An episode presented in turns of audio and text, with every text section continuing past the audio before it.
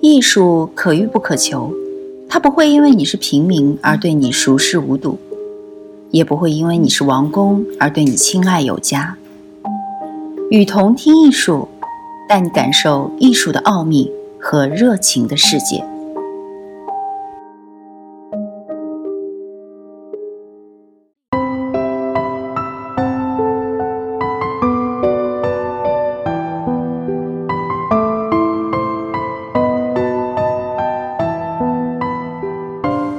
草间弥生，住在精神病院里的前卫女王。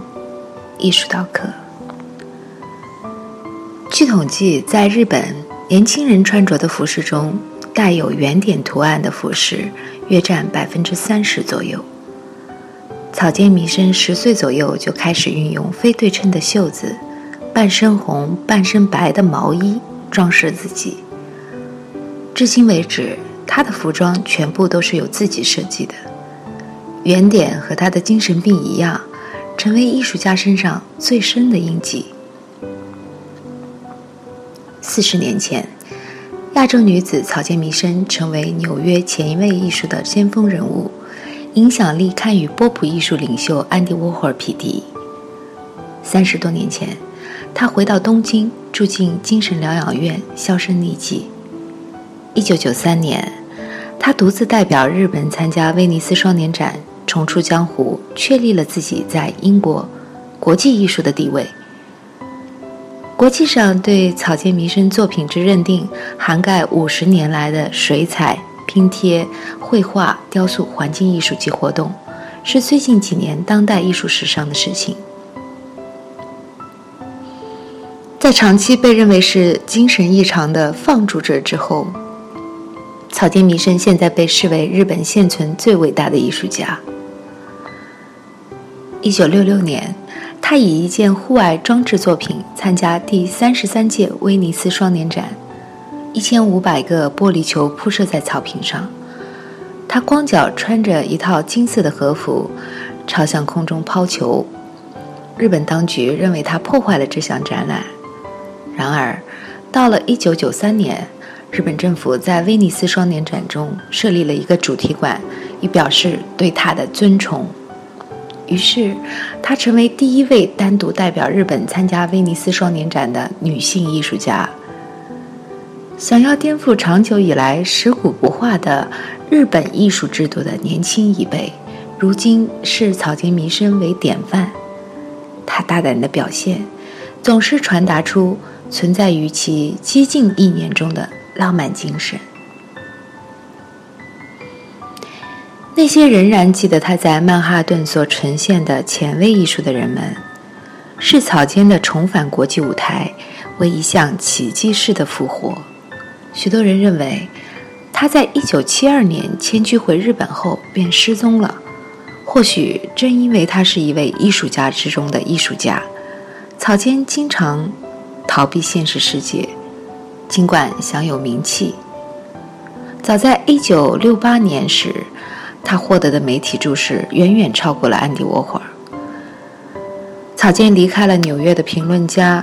经纪人及收藏家，回到了东京。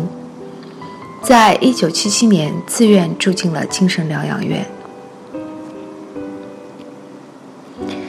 每天早晨，新宿精神疗养院在助手的搀扶下，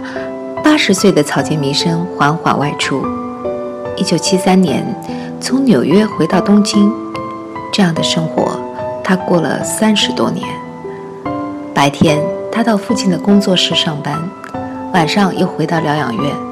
他极少外出，也很少会见客人，不逛百货商店，不会使用电脑和手机，过着与世隔绝的日子。不到十岁的时候，草间弥生患有精神性视听障碍，经常出现幻听、幻视。他所看到的世界蒙着一个巨大的网，于是他不停地画画，试着用重复的圆点把自己的幻觉表现出来。精神疾病与艺术创作几乎伴随了他的一生。他回忆道：有一天，我坐在椅子上看着红色桌布上的纹理、花纹，并开始寻找我的周围是不是还有同样的纹理，从窗户、墙壁、天花板到房间的每一个角落，包括我的身体。在寻找的过程中，感觉自己被逐渐侵蚀，时间与空间不停地旋转着，自我变得微不足道。就在那一刹那，我意识到这并非只是一种幻觉，也是现实生活的一种存在。我被这真实的幻觉吓坏了，我对红色桌布和上面的纹理产生了强烈的恐惧。我夺路而逃，台阶却在我脚下散落，我从台阶上摔了下来，手和脚踝都受伤了。在疗养院附近的工作室里，他完成了包括巨型南瓜在内的数千件作品，同时他还发表了十几本的小说和诗集。最近，草间弥生终于在疗养院隔壁买下了一栋楼，他说那是他自己一生中最大的一笔花销，但至关重要。我在那里画画并进行雕塑作品的设计，那是我的工作，也是我的全部。一九七三年，草间弥生从纽约回到日本后，便远离了公众的视野，很少有人了解他的生活，唯一的线索就是长期接受精神治疗。去年，以草间弥生工作室为背景的纪录片上映，这是首次公开他的私密档案，大受欢迎。镜头中的草间弥生身材矮小，略微驼背，穿着他自己设计的圆点衣服，戴着颜色鲜丽的假发，还化着浓妆。在工作室里，草间弥生会换上宽松的工作服，并开始至少八个小时的工作。疗养院把这位八十多岁的老人照顾得很好，草间弥生的身体非常健康，但是画画已经不是那么的得心应手，经常需要助手们的帮助。在助手们完成耗时而累人的铺色工作之后，他用自己特有的圆点表达不同的幻觉和梦境。在精神病疗养院里，草间弥生有一间私人卧室，即便在深夜从工作室回来之后，他仍然可以在这里工作，写小说、写诗，呃，画设计图或画一些小画。在工作日，他会拨通经纪人的电话，絮叨地描述着自己前一天的状况、某件作品最新的进展，甚至是自己最喜欢的甜点。他比较贪恋甜食，即便在精神状况很好的时候，草间弥生还是会经常忘记说过什么，或者会重复已经说过的话。而对方呢，已经完全习惯了这种方式，以至于通话的时间有点长。对于四十多年前曾经让自己大红大紫的报纸，草间弥生一直都在关注。他每天都会认真地看报纸，往往是从政治部分开始，这是保持了几十年的习惯。多年前的一次采访中，草间弥生这样说：在日本生活很难，除了在精神病疗养院。草间弥生曾经患有精神分裂症，躺在床上会觉得天花板在旋转，强烈到感觉晕眩，控制不住自己，接着就会很沮丧、很焦急。如今当他独处的时候，仍然有着相同的困扰。事实上，早在几十年前就有人提出，草间弥生是在利用自己的精神问题炒作。时至今日，人们对于他的精神状况依然是不得而知，唯一确定的是，他依然住在精神病的疗养院里。十年前，台北画廊博览会曾经邀请草间弥生作为艺术明星亮相，他在经纪人的陪同下应允前往，并并将一个几米高、占地几十平方的南瓜带到了现场。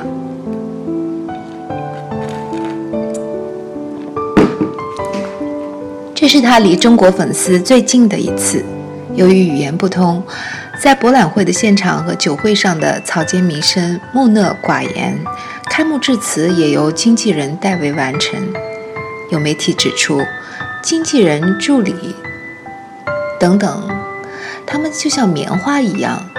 填充在草间弥生这个易碎的玻璃制品周围，帮他打点一切事物。草间弥生则用大多数的时间在精神疗养院里休息、创作，游走于艺术家和精神病患者两种身份之间。蔡康永在一篇名为《自愿住进精神疗养院的艺术家草间弥生》的文章当中这样说：草间弥生不知是在哪面墙上钻了一个洞，窥知了造物者的某个手势或背影，他从此寄居在这面墙上，在两个世界间来回顾盼。如果你一定要问我从什么时候开始艺术创作的，我可以告诉你，那是在很小很小的时候，我的一生，我活着的每个日子，都与艺术相关。要是人可以有来世，我还想再做艺术家。无论生与死，艺术对我来说就是一切。在接受《外滩画报》的采访时，草间弥生一遍又一遍地表述着艺术对于他的重要性。艺术是他一生中唯一抓住的东西。一九二九年。草间弥生出生在日本长野县松本市的一个富裕家庭，家族经营种子生意一百多年。在十岁的时候，草间弥生画了一幅铅笔画，一个小女孩阴郁而安静，没有一丝笑容，这恰恰就是她童年的写照。母亲将她的家族生意经营得有声有色，却对女儿的精神疾病一无所知。在她看来，草间弥生所谓的幻觉都是在胡说八道，而画画更加不是富家女孩应该做的事情。她更希望自己的孩子成为收藏艺术品的人。母亲毁掉了草间弥生的画布，罚她和工人们一起干活，经常把她关起来，每天打我，还踢我的屁股。强烈的恐怖感让草间弥生的精神接近了崩溃。童年的记忆虽不尽美好，却极大地激发了他的创造力。草间弥生不但发明了那些张牙舞爪的类似花卉的植物，还把它们做得越来越庞大。花和植物成为草间弥生近年来的创作的主题，并已经在洛杉矶展出了午夜怒放之花系列。正是因为他对童年的回忆，一九五五年，二十六岁的草间弥生在旧书店发现了美国女画家乔治亚欧基夫的作品。在一位懂英文的堂兄的帮助下，他写信给乔治亚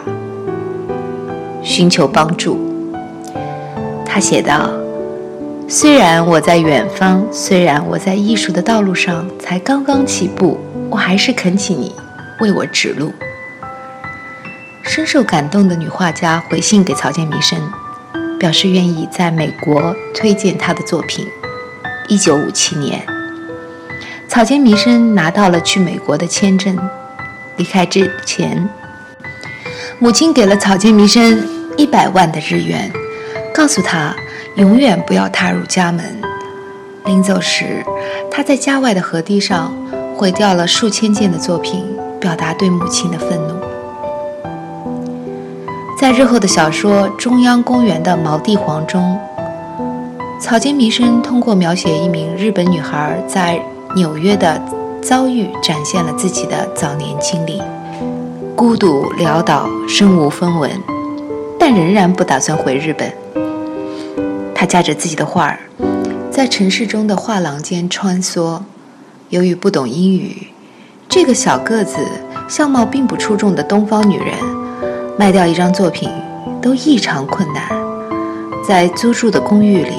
他半夜会被冻醒，一直画画到天亮。在街边的垃圾篮中拾取鱼头和丢弃的烂菜叶，并用这些材料熬一锅热汤。在美国人眼中，日本女人就好像温室里的花朵。草间弥生打破了这样的看法，她强悍而具有创造性。纽约评论家 Gordon Brown 在六十年代接受采访时有这样的描述：美国艺术家约瑟夫·科内尔的出现，给草间弥生的人生增添了浪漫的色彩。科内尔是近代美国著名的艺术家、雕塑家和实验电影先锋人物。草间弥生说，第一次见到他时，他穿着一件奇怪的外套，我被吓坏了，以为自己见到的是一个幽灵。他每天写信给我，打无数个电话给我，在电话中呼唤我，以至于有人问我电话是不是坏掉了。我说不是的，是因为他一直在和我通话。有一天，科内尔竟然给他写了十四封信。自从上世纪六十年代认识后，两人一直相伴，直到一九七二年，科内尔去世。爱人的去世，给草间弥生沉重的打击，他的精神问题越来越严重。一九七三年，约瑟夫·科内尔去世的第二年。草间弥生从纽约回到东京，离开了艺术家与评论家，逃出了媒体的视野，独自一人在精神疗养院生活。有人猜测，草间弥生把自己关进精神疗养院，是在约瑟夫·科内尔去世后的一种自我惩罚。他为博取盛名而进行的疯狂行动感到后悔，认为自己更应该听从科内尔的意见，把更多的精力放在作品上。一九五九年，在抵达纽约十八个月之后，草间弥生的五件作品参加第十届布拉塔美术馆的一次年轻艺术家群展，每一件作品都是在一个稍暗的灰白色背景上绘满了网状的图案。它的原点受到了纽约知名评论家的注意。唐纳德贾德在艺术新闻中写道，草间弥生是一位原创型的画家，展览中的五幅白色巨幅作品，无论在概念上还是在其他的实现方式上，都是前卫而有力的。它发自于那些融于平面的点，也发自于那些稍微偏离的但效果强烈的点。一九六四年，草间弥生组织了名为铅船会的展览，他把阴茎模样的软雕塑塞进船里，摆满了整个房间。房间的周围都是这些作品的图片，那些突出的阴茎从墙壁上的印刷品中得到了回应，所有的人都觉得淹没其中。由于精神疾病的影响，草间弥生将极度重复拓展到了雕塑和装置艺术领域。更为有趣的是，这竟然引领了未来美国波普艺术的潮流。安迪沃霍尔类似形式的展览牛手交错出现于一九六六年。草间弥生在接受媒体采访时多次指出，包括安迪沃霍尔在内的美国艺术家曾经借鉴过自己的想法，而这些人在美国都发了财。即便在举办轰动一时的铅船会展览之后，草间弥生还是不被纽约主流艺术圈所认可，总是在财务上深陷困境。一九六七年，当得知无法获得预期的展出机会之后，他开始自己演出。草间弥生的标志性原点弥漫到千奇百怪的物体表面之后，又扑到了现场行为表演的裸体之上。在华尔街的纽约证交所旁，四个裸女正随着鼓手敲出来的节奏扭动，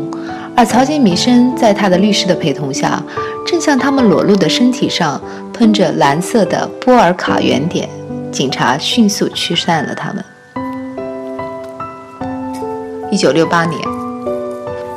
草间弥生疯狂组织人体炸裂的系列裸体集会后，迅速成为美美国媒体追逐的对象。他化着浓妆，披着长发，穿着自己改制的怪异服装，依傍着自由女神像，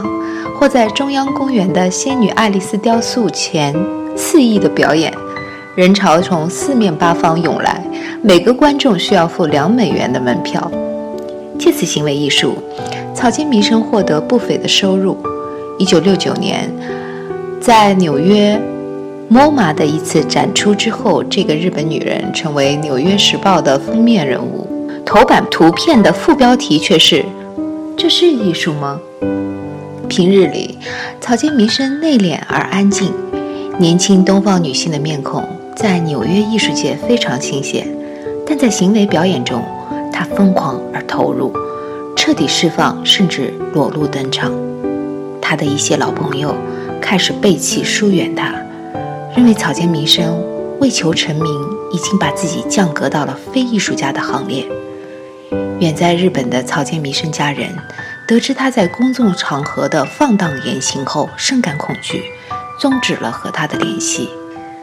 草间弥生在美国的十几年正值波普艺术的兴盛期。多年以后，当评论家们重新梳理他的创作历程时，把草间弥生式的疯狂归于复杂的社会环境。那是一个嬉皮士横行的时代，草间弥生很快就意识到这个国家正在流行什么。他们抗议越战，吸食毒品，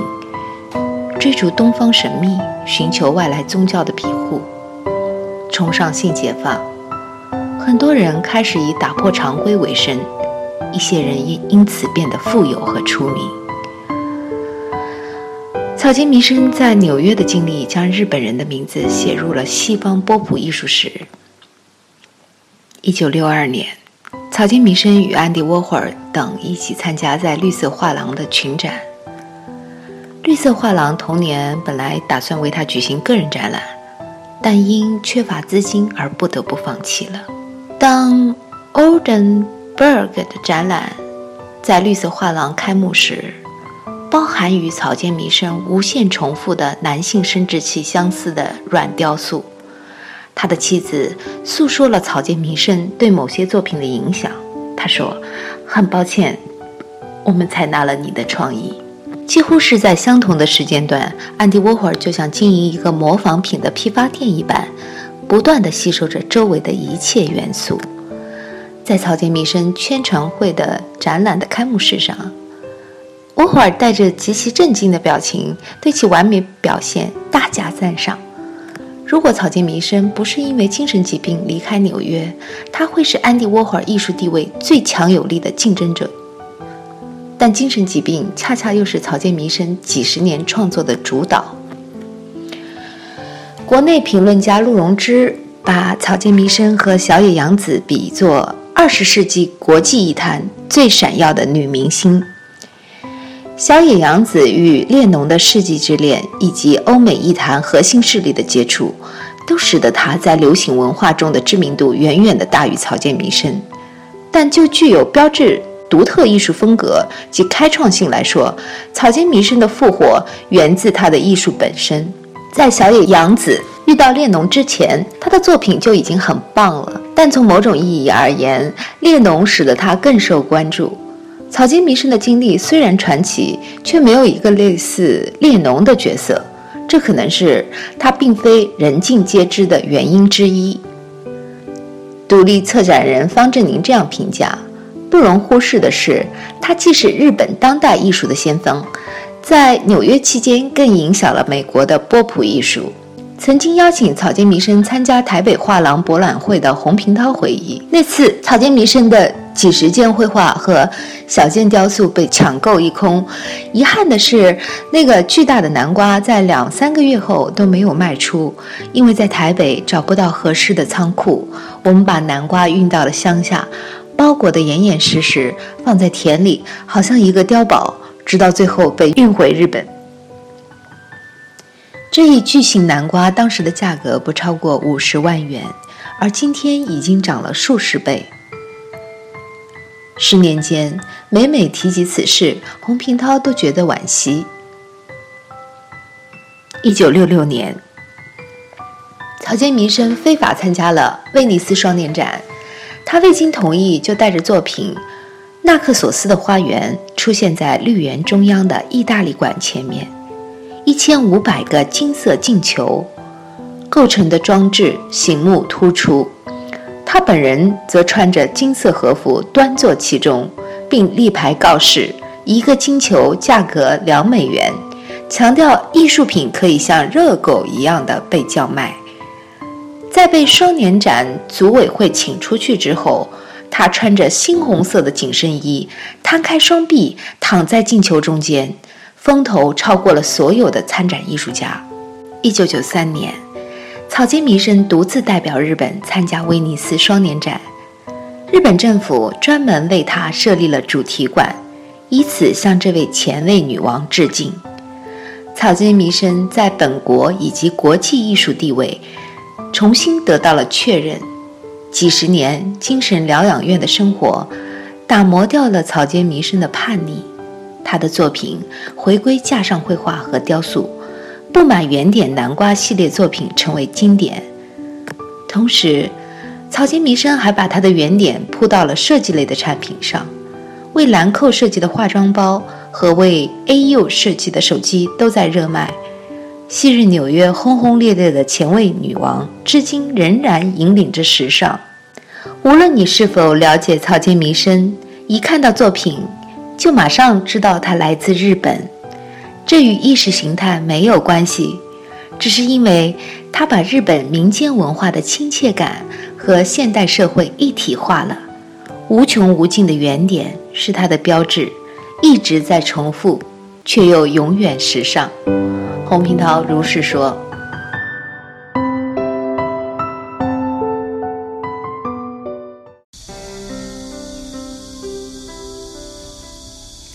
感谢您的收听，欢迎大家多提宝贵意见，并且来我们与同听艺术同名的微信和微博留言哦。